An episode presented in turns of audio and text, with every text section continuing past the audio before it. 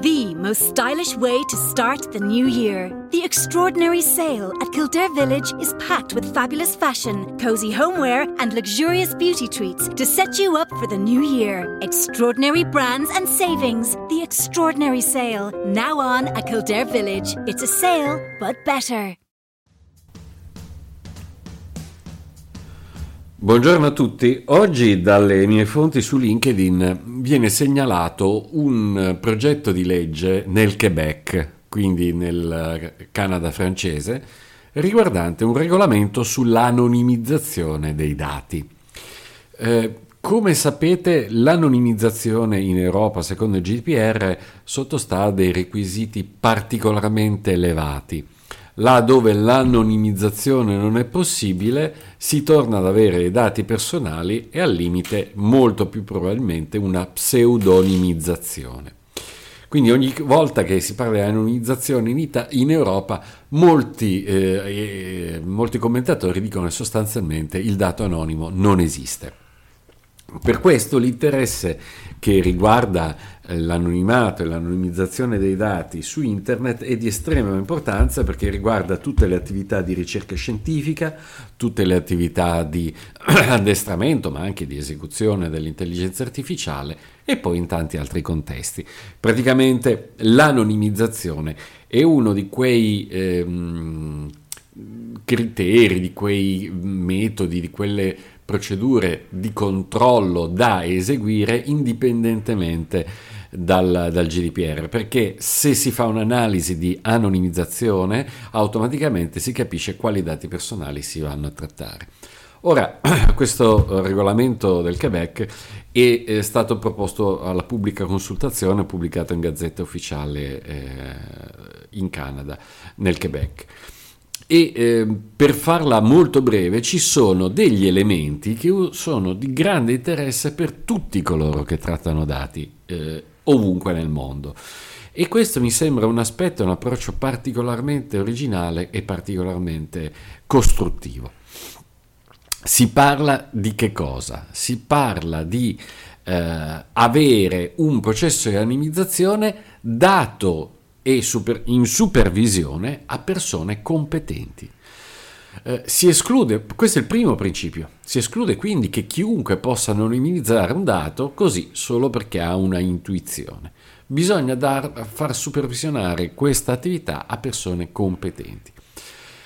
Queste persone probabilmente prima di avviare l'anonimizzazione so, dovranno rimuovere degli identificatori diretti poi dovranno effettuare un'analisi preliminare, quindi sui rischi di reidentificazione, ma dopo aver tolto gli identificatori diretti, nome, cognome, indirizzo, carta d'identità, patente, targa eh, e altre cose, speed, email, cose di questo genere, ok? Solo dopo dovranno fare un'analisi preliminare dei rischi di reidentificazione. Dopodiché si applicano le tecniche di anonimizzazione per seguire eh, le migliori pratiche allo stato dell'arte. Infine, una volta che viene effettuato questo lavoro, si ripete l'analisi dei rischi per valutare ancora una volta quanto sia possibile riidentificare le persone. Tutta questa, di tutta questa attività è obbligatorio mantenere un registro. Bene, questo approccio è un approccio molto vicino a quello del, del, GDPR per qualsiasi trattamento e quindi lo trovo estremamente costruttivo e ben organizzato. Ci sono tre punti interessanti, tre criteri interessanti indicati nella, nella valutazione del rischio. Quindi come faccio a valutare un rischio di reidentificazione e poi quali sono i rischi che corrono le persone nel caso di riidentificazione. Bene, i criteri sono tre. 1. Individualizzazione, 2. Correlazione e 3. Inferenza. Individualizzazione significa andare a trovare quei dati unici che potenzialmente possono identificare un qualcuno, qualsiasi cosa che individualizza il dato anonimo e lo rende unico. Eh, se la cosa vi sembra veramente folle, pensiate che siamo tutti esseri umani profondamente diversi, ma anche certi computer sono facilmente, eh, diventano facilmente unici. Per esempio, basta usare un browser poco utilizzato eh, in Italia e mh, uscire, far sapere che siamo dei browser che supportano l'italiano, che automaticamente in base all'IP probabilmente saremo dei computer identificati in modo univoco, perché diventano individuali, di un singolo. Secondo criterio, la correlazione. Eh, la correlazione significa mettere insieme i dati con differenti set di dati da altre fonti.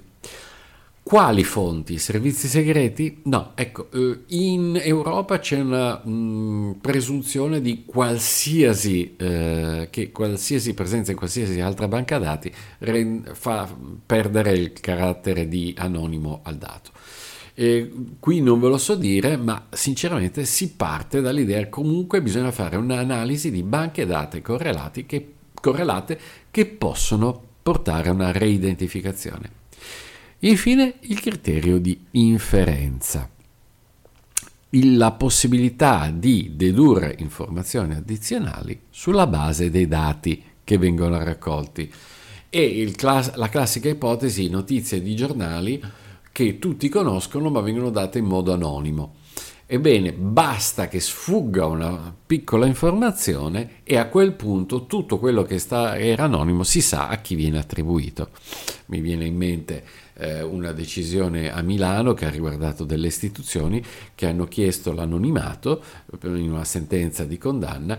La sentenza è stata mh, comunicata molto poco e molto in generale da chiunque, senza poi entrare nel dettaglio. E questo impediva chiaramente di capire di che cosa si stava parlando. Stiamo parlando, non dico nemmeno se di pochi anni fa o di tantissimi anni fa, in modo tale da non poter eh, risalire al caso perché ha riguardato, eh, potrebbe eh, riguardare più soggetti.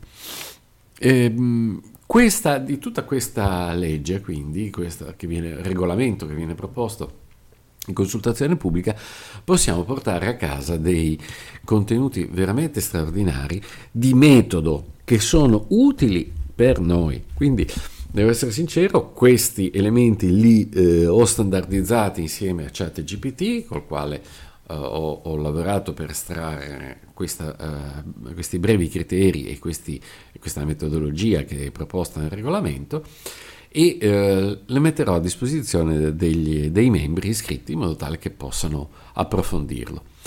caffè20.it slash membri a, tutto, a tutti alla prossima.